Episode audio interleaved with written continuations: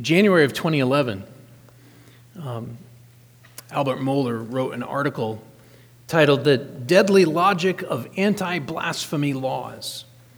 And as we consider Jesus' um, Roman trial today, as we consider the charges of blasphemy against him this morning, I want to read a bit of this article to you.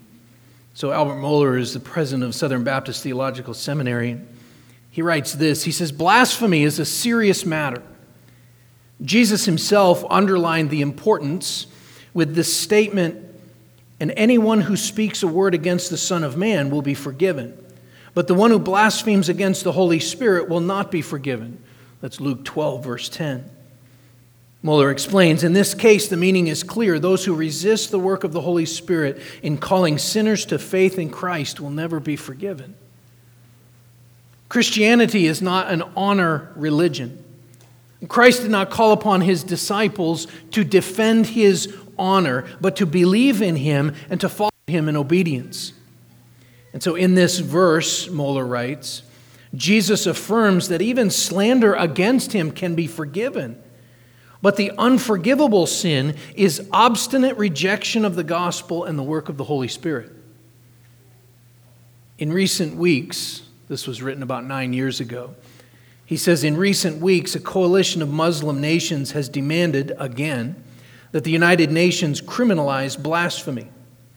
A considerable number of Christians might, at least at first hearing, think this is a reasonable demand. After all, we do not disagree that slander against the honor of God is a very, very dangerous sin.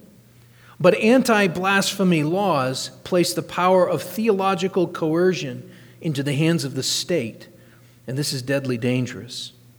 In Pakistan, for example, Section 295C of the Criminal Code states this quote, derogatory remarks, etc., in respect of the holy prophet, that is Muhammad, either written or spoken, or by visible representation, or by any imputation, innuendo, or insinuation, directly or indirectly, shall be punished with death or imprisonment for life, and shall also be liable to fine. And So on November 8th, 2010, a woman named Asia Bibi, a Christian, was sentenced to death by hanging just because she had entered into uh, what was claimed to be a religious argument with Muslims. She was arrested after an Islamic mob surrounded her house and demanded her death. This past Monday, the governor of Punjab was assassinated by one of his own security guards after the governor had stated words in support of Asia Bibi. The assassin said that he murdered Governor Taseer in an act of, quote, protecting Allah's religion. A human rights attorney in Lahore, Pakistan, explained in the LA Times that though no one has yet been executed under the blasphemy laws, quote, at least 32 people have been killed while awaiting trial or, or after they have been acquitted of blasphemy charges. Anti blasphemy laws serve the honor logic of Islam, but not the evangelistic aims of Christianity. It is wrong to give governments the power of theological coercion. Seen in this light, blasphemy is no small matter, but anti blasphemy laws are deadly barriers to the proclamation of the gospel. Now, in the last almost 10 years since this article was written, we have seen both a marked increase in people being jailed and even put to death for blaspheming either Muhammad or Allah.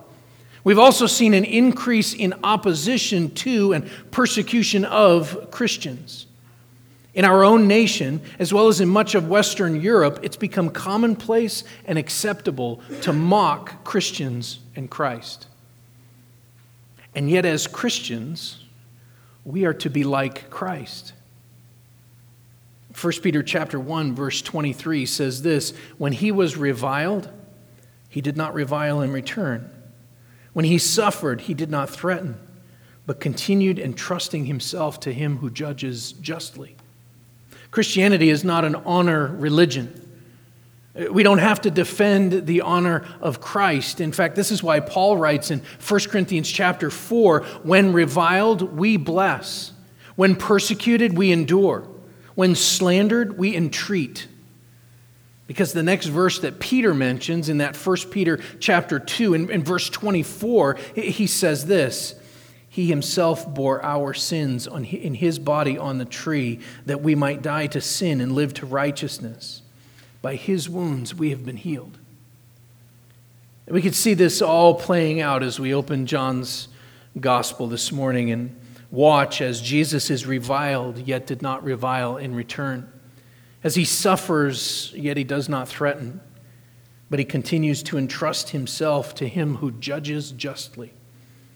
And in the verses to come, as we continue our study in the coming weeks, um, he's going to he himself, Jesus himself, as Peter says, will bear our sins in his body on the tree that we might die to sin and live to righteousness by his wounds, that we are seeing him suffer right now in these verses.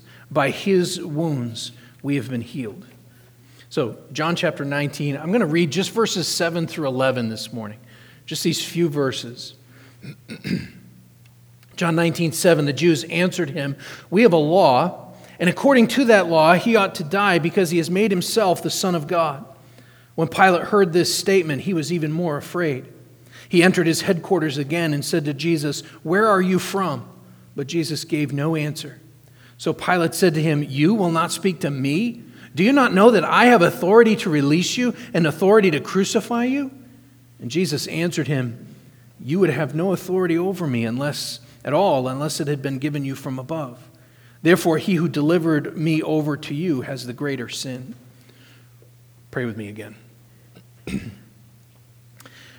Father, we are a desperately needy people. It is my prayer today, it is our prayer that you would give us what we need. Help us to see Christ, have ears to hear that we might understand. We pray in Jesus' name. Amen. So, throughout this book, throughout John's gospel, the Jews, that is, the Jewish religious leadership, have increased their, their accusations of blasphemy against Jesus. All the way back in chapter 5, eh, they were already after him. In chapter 5, verse 18 says, This is why the Jews were seeking all the more to kill him, because not only was he breaking the Sabbath, but he was even calling God his own Father, making himself equal with God. However, up to this point um, in this trial before Pilate, his Roman trial, the Roman governor, Pilate, he seems to have been kind of fixated on the on the kingship of Christ, the fact that Christ was king, um, as opposed to the deity of Christ. Of course, he's doing this. He, he's stressing this phrase, King of the Jews, every chance that he gets. He says this often. It's Pilate that brings this up, it's Pilate that keeps bringing this up. He stresses this over and over again in order to antagonize the Jews, the, the Jewish leadership. And remember, even, even though Jesus is the object of the scorn and shame, even though he is the one to whom the violence and the mockery is directed, it really is the people of Israel, people of Judea specifically, the, the people of Jerusalem, um, that Pilate and the soldiers hate. Jesus is just another one of them. Jesus is taking the wrath upon himself that that should have been directed to the people, that should have been directed to the people of Israel. And if you're looking, even in that statement, you can see bigger implications there, even for us, right? He's taking the wrath from Pilate and from the Roman soldiers. They're pouring out their wrath upon him, and they hate the people. He did the same for us. But just go back one verse, and I want you to notice the disdain that Pilate has for this Jewish leadership. So, so look at verse 6 there. It says this um, so he has brought him out. In verse 5, he comes out wearing a crown of thorns and a purple robe. And Pilate said to them, Behold the man. And when the chief priests and the officers saw him, they cried out, Crucify him, crucify him. And Pilate said to them, Take him yourselves and crucify him, for I find no guilt in him. And actually, this verse, verse 6, really tells us a couple of things about Pilate. One, it shows his personal morality or lack thereof right? He says, Here's an innocent man, you kill him. That's what he says to them. Here's an innocent man, I find no guilt in him, you kill him yourselves. Not only does it show us his morality or lack thereof, it also shows us his lording, lording it over those um, whom he has charge of. And so when he tells them to crucify him themselves, he knows full well that under Roman law, they are unable to execute criminals. Rome had taken that right away from them. Now, we know from other places in the New Testament, if you're familiar at all with the New Testament, you know that there are times uh, when they did it anyway, uh, where they put people to death anyway. So, not long after this, they're going to stone Stephen to death. Paul was once stoned and then dragged outside of the city to die. Of course, he recovered. And then there's the famous scene of the woman caught in the act of adultery in John, where they were going to stone her in front of Jesus. But in the end, they dropped their stones and left. But in this instance, there's something else going on here. They are demanding that Jesus be crucified, not stoned. They want him brutally executed Roman style. They don't want his blood on their hands. But back to Pilate's attitude toward them first. Because, because there's another thing that we should notice about him. And that is that, he, that he, tes- he says this to them. He says, Take him yourself and crucify him. See, not only did Pilate hold the people in disdain, he also, he also held their law, God's law, with disdain. You take him yourself and crucify him. Under the Mosaic law, the Jews could never crucify anyone. Their method of execution was stoning. Pilate would have known this. But I would remind you that even while there seems to be contention between the Jews and the Gentiles, even though there's um, sort of a, um, a battle for power, a battle for authority, a battle uh, uh, of pride between these two groups, between the, the Jewish leadership and between the Roman leadership, in reality, this is Jew and Gentile gathering together to conspire against the Lord and against his anointed. Because even the Jews, in reality, hated God's law. The law that they claimed to love, the law that they claimed publicly to live by. Remember that secret illegal trial before Annas, right back in chapter 18? The trial that had no witnesses when it was supposed to have two or three. The trial where they assaulted Jesus because of how he talked to a high priest who wasn't really a high priest anymore where they illegally condemned him. See, away from the prying eyes of the Romans, they disregarded their own laws. They disregarded God's law. But when they came out in public, they demanded legal action. Crucify him, crucify him. And yet, so that they won't make themselves ceremonially unclean according to their law, they won't enter into Pilate's headquarters, and instead they stand in the street and yell for his execution. Clearly, by demanding his execution, by Roman crucifixion specifically, they are more afraid of Rome than they am of God. They have forgotten, or, or maybe we, a better way to say it is, they have abandoned God's promise. They have abandoned God's covenant with them from Exodus chapter 19. L- listen to Exodus 19, verses 5 and 6. This is the covenant that God made with the people of Israel when He gave them His, his law.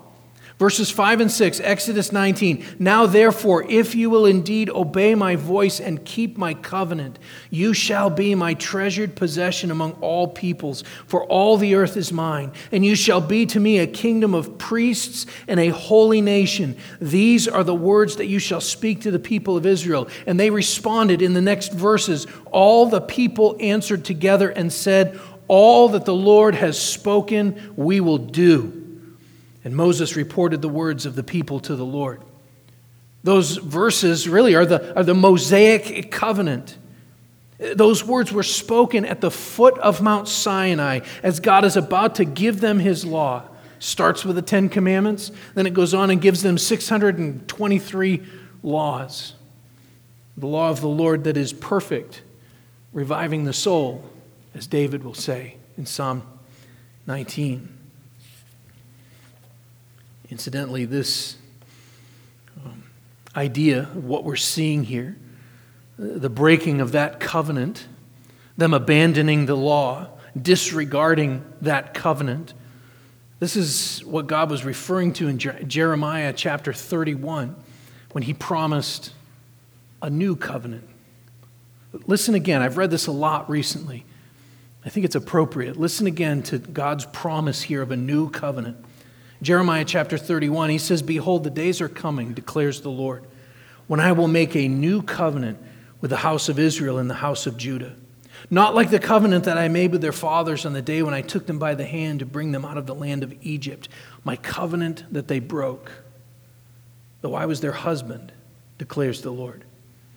For this is the covenant that I will make with the house of Israel after those days, declares the Lord. I will put my law within them no longer on stone tablets.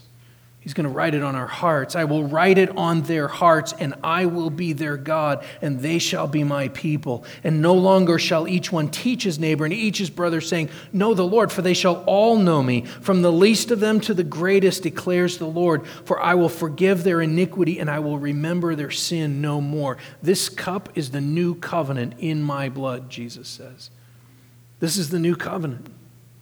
That's what he was promising because they were in the process. Right here, we see them continuing the, the tradition of breaking God's covenant, rejecting his son. So Jesus will say, even on the night that he was betrayed, This cup is the new covenant in my blood. While they're in the streets, demanding his execution, demanding his crucifixion, breaking God's covenant. He is in the process of making a new covenant with his own shed blood, just as God promised through Jeremiah. Ezekiel, too. But Jesus had warned in Matthew chapter 10, verse 28, he said, Do not fear those who kill the body, but cannot kill the soul. Rather, fear him who can destroy both soul and body in hell. In this world, both Jews and Gentiles do not heed this warning. They've disregarded God's warning, Jesus' warning right there in Matthew 10. And as we continue looking at the responses to Jesus in this chapter, the first response that we need to see there is actually fear. The first response of the people here that we can see is fear. Fear. So, so Pilate responds to them, their demands of crucify him. He, he responds uh, with sarcasm. You take him and crucify him. Remember, he, he's just proclaimed three times, I find no guilt in him. I find no guilt in him. I find no guilt in him. You take him and crucify him. The Jews finally, now with this response, now they have a tactic that works against Pilate to get what they want. It's right here in verse 7. This works. The Jews answered him, We have a law, and according to that law, he ought to die because he has made himself the Son of God. Now, on the one hand, this isn't a change in the charges brought against Jesus. We know that the Jews have understood Jesus' claim to be the Messiah, that that, that, that claim, uh, from their point of view, was both religious and political in nature. So, uh, simply put, Jesus is both Savior and King, right? They understood this. But Pilate started this trial by looking at the political angle. He didn't get the religious angle. He looks at the political angle. Are you the king of the Jews?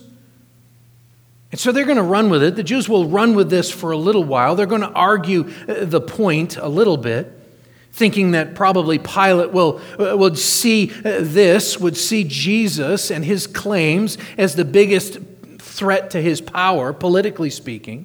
But the problem was he didn't. He didn't see Jesus as a threat. Instead, he and his soldiers just mocked them by mocking Jesus, by making that crown of thorns and arraying him with a purple robe and making a big show of bowing down to him. But here now in verse 7, they're going to slightly switch tactics and emphasize those religious elements. They've run with the political for a little bit and it hasn't worked with Pilate. So now we've got to switch and look at the religious aspects. He says, or they say, he has made himself to be God. He has made himself to be God. And that stops Pilate in his tracks. I'm guessing when they made this statement, a little bit of color drains from Pilate's face. They realized right then and there, they could tell, I'm sure, by the look on his face, that they had him where they wanted him. Now their demands will be met in verse 7, um, when they say we have a law, and according to that law, they are undoubtedly referring to the law of Leviticus chapter 24, verse 16. And it simply says this Whoever blasphemes the name of the Lord shall surely be put to death. All the congregation shall stone him. The sojourner, as well as the native, when he blasphemes the name, shall be put to death. And it's it's really how they see the phrase Son of God that is the hang up for them. See, they understood this to mean that Jesus was claiming the rights to, to such messianic passages, promises of Scripture, such as 2 Samuel chapter 7, verses 12, 13, and 14, where we read about God's covenant with David. Uh, let me read that. 2 Samuel 7, 12. When your days are fulfilled and you lie down with your fathers, I will raise up your offspring after you, who shall come from your body, and I will establish his kingdom. He shall build a house for my name, and I will establish the throne of his kingdom forever. I will be to him a father, and he shall be to me a son. They knew that this was about a Savior King, a Messiah King, especially in light of, uh, for example, several of the Psalms, even that David wrote. Uh, Psalm 2, verse 7 I will tell of the decree. The Lord said to me, You are my son. Today I have begotten you. Or Psalm 89, verses 26 and 27, which says, He shall cry to me, You are my Father, my God, and the rock of my salvation, and I will make him the firstborn, the highest of the kings of the earth. They knew that their Savior King would be called the Son of God. And they said, And he's not it and he's not it. And they so hated it when Jesus said things like, Whoever does not honor the Son does not honor the Father who sent him. And so, this is why the Jews were seeking all the more to kill him, because not only was he breaking the Sabbath, but he was even calling God his own Father, making himself equal with God. They understood this. And they said he's claiming to be the Son of God. We know who the Son of God is supposed to be, and that's not him. But why does, why does this, why does this question and referring to this law, why does this make Pilate afraid? It's in verse 8. When Pilate heard this statement, he was even more afraid. So, up until now, Pilate has been flexing his authority, but now he's afraid. He has fear. And actually, the ESV that I use, the English Standard Version, uses even more afraid, but it really can be also translated very much afraid, or something along those lines, which is probably closer at catching Pilate's mood. He's very much afraid. The blood drains from his face, and now he's thinking to himself, What have I done? Can this be true? Up until now, Pilate has been cynical and blunt. And he's been more interested in putting the Jewish leaders in their place than in standing up for justice. even when he sees an injustice unfolding before his very eyes. But with as brutal as the Roman government and the Roman military leaders were, they were also deeply superstitious. See, to the Jewish ear, and probably to our ears, the claim to be the Son of God is taken as a claim to be deity. It was a claim to be connected with God, Yahweh, God the Father. It was a, a, um, a claim to be connected with God as his Messiah and as carrying all of his power and authority. But to the Greek and Roman ears, this claim placed Jesus in this sort of vague category of divine men who are gifted in some way. The Romans believed that these men held some sort of divine, godlike powers. So think, think along the lines of Hercules. That's what uh, Pilate would have thought of. That's what he was thinking they were saying. Pilate would have believed this. He would have believed in these sort of godlike men. And he's just mocked Jesus. He's just whipped Jesus. He's just had his soldiers put a crown of thorns and twist it onto his head, and they've just made fun of him, bowed down and pretended to worship him. So he's a little bit fearful at this point. Uh, what if this claim is true? What's he going to do to me? At this point, though, Pilate is afraid of this, what he thinks might be a, a man God. But he should fear the God man. The psalmist will write, For great is the Lord and greatly to be praised. He is to be feared above all gods. And again, he will write, For I know that the Lord is great and that our Lord is above all gods. Man is told repeatedly throughout the Bible to fear God. Last winter, Tom Ascol, who is the president of Founders Ministries, he's a pastor of Grace Baptist Church in Cape Coral, Florida. Uh, they were having a conference at their church, and the, I think it was the final night of the conference. They were having a Q&A, and they had chairs set up few guys up on there and they were talking to the church, and he suddenly collapsed, fell out of his chair, and fell on the floor in front of the church, in front of this conference. And he's rushed to the hospital, and over the next several days was in, in and out of responsiveness. And he later told the story. He's recovered, he's back preaching, and he later told the story that during that ambulance ride, as he was being treated, the EMT caring for him cursed. He swore as people sometimes do, right?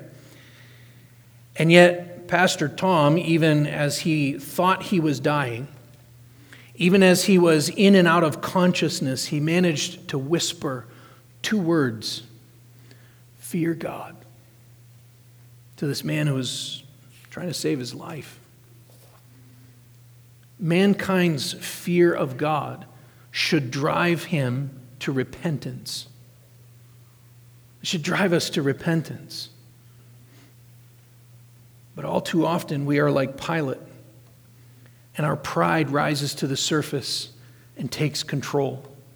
That's exactly what we see as he continues to exert his authority here.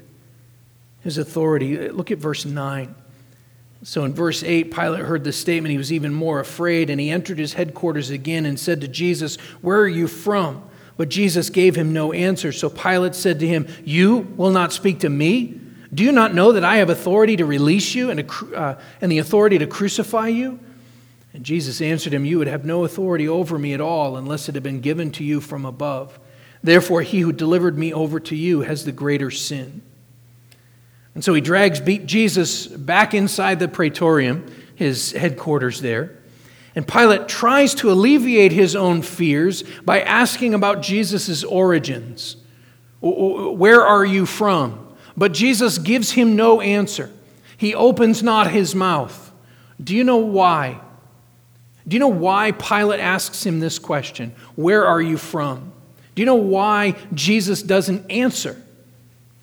Well, first is because he is to fulfill the prophetic scriptures Passages like Isaiah 53, which says, like a lamb led to the slaughter, he opened not his mouth.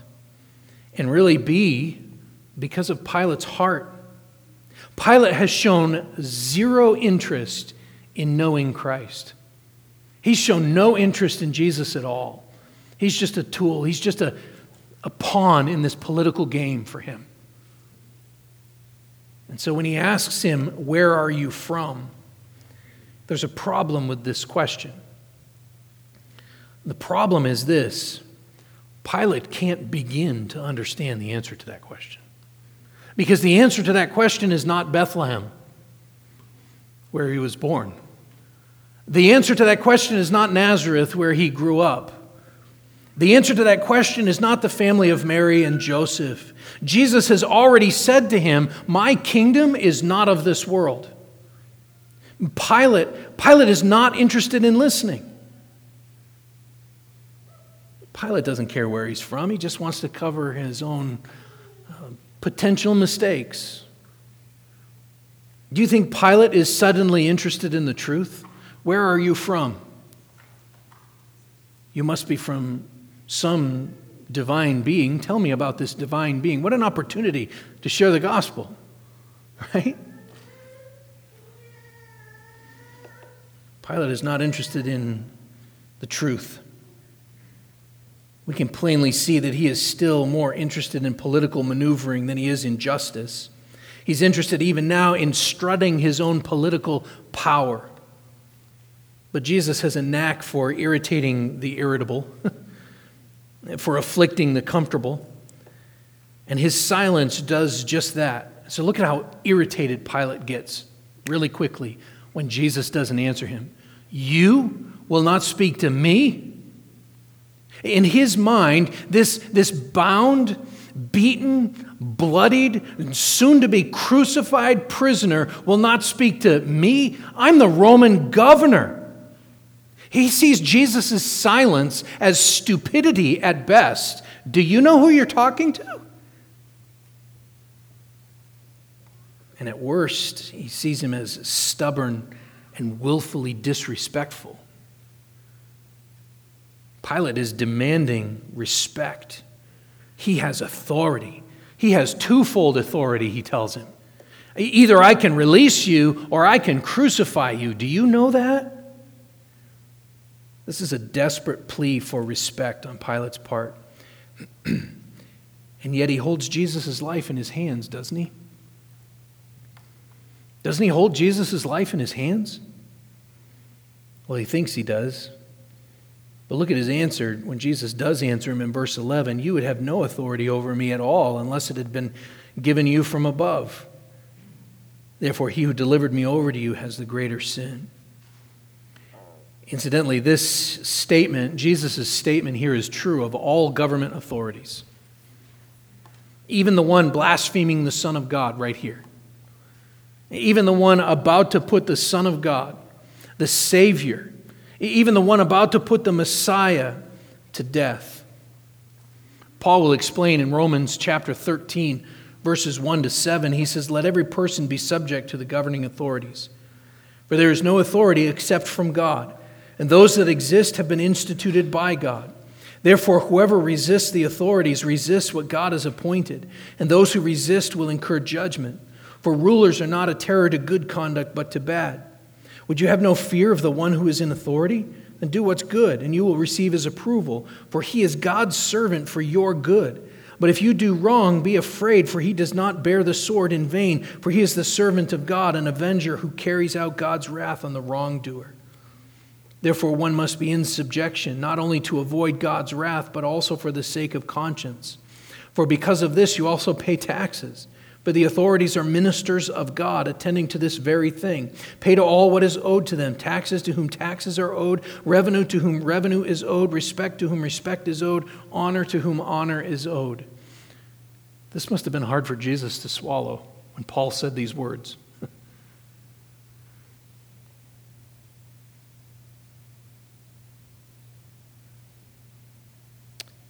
he is God's servant for your good. In this case, he put Pilate, Pilate put Jesus to death for our good. He's a servant of God, an avenger who carries out God's wrath on the wrongdoer. Jesus bore in his body our sin. He became we wrongdoers. This is the Word of God. Pilate does have authority. Jesus acknowledges this here, but he doesn't dwell on it. Instead, he kind of points to God's ultimate sovereignty, even over emperors and governors. Pilate's authority has been given to him from above, he says. Jesus is not absolving Pilate. Kings and governors will be held responsible for how they governed. Pilate will be held responsible for, has been, is being held responsible for how he treated Jesus. Instead, what Jesus is doing here, instead of absolving Pilate, instead of taking away any of the blame, he's actually telling him two things. The first thing that he's telling him is that Pilate is under the oversight of heaven.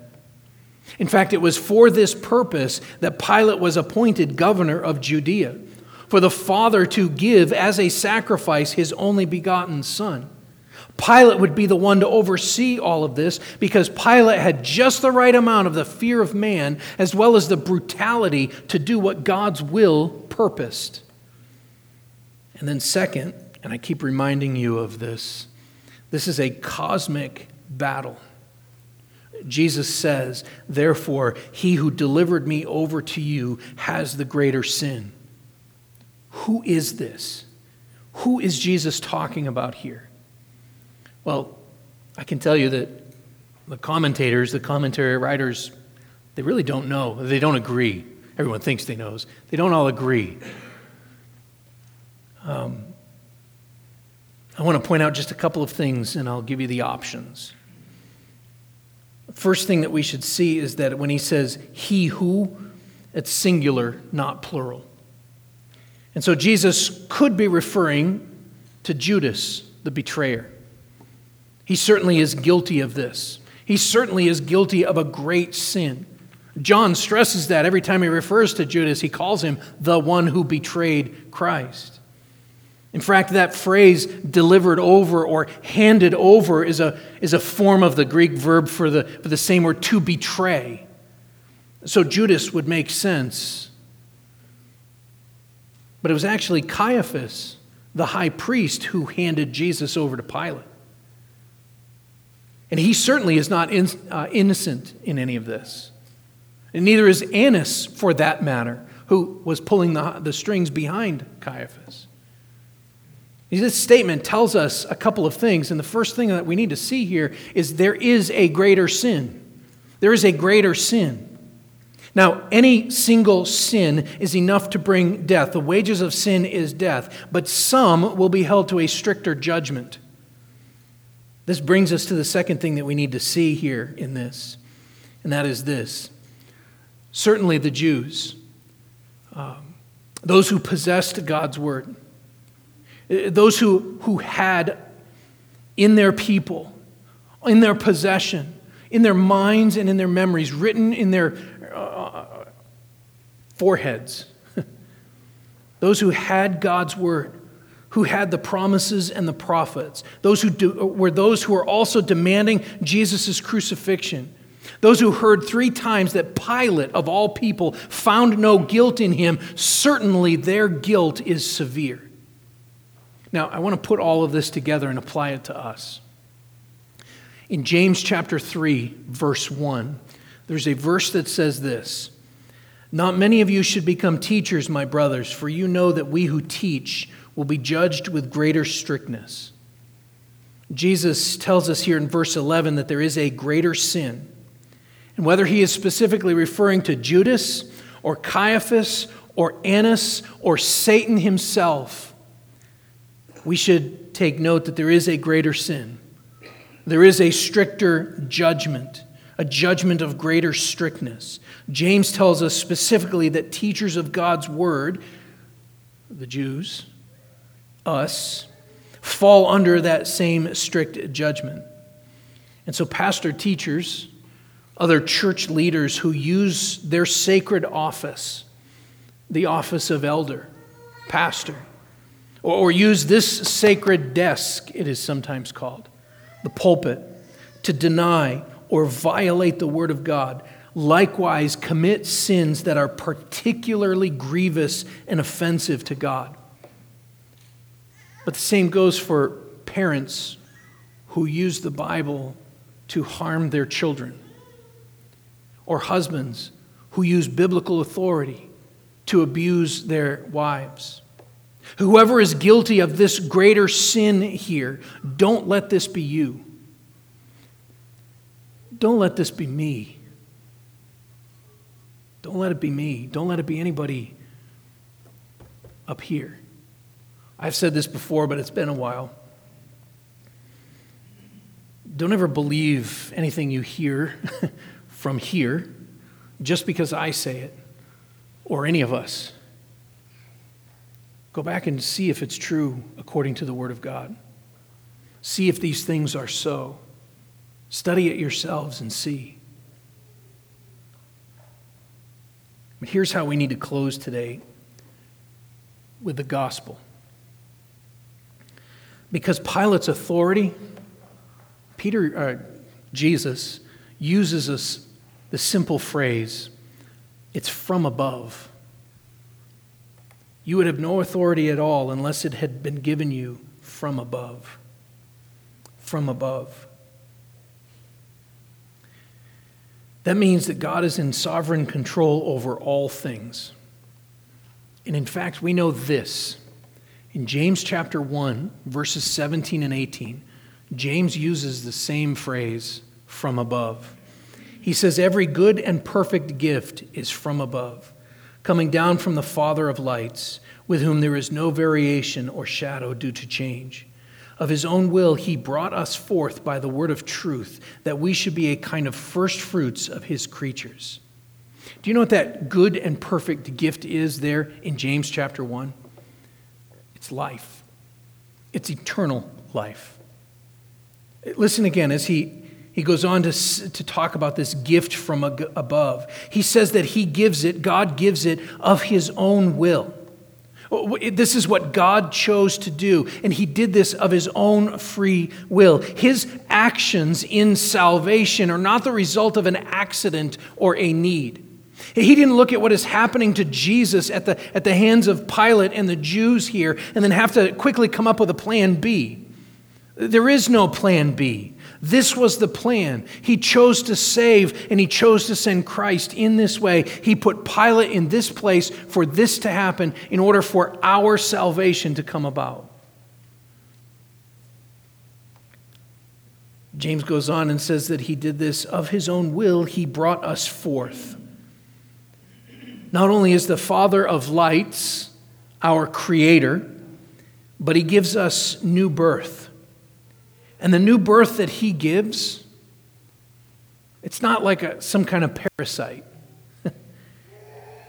Read James chapter 1 this afternoon, and, and he will explain that desire brings forth sin and death, but God brings forth life.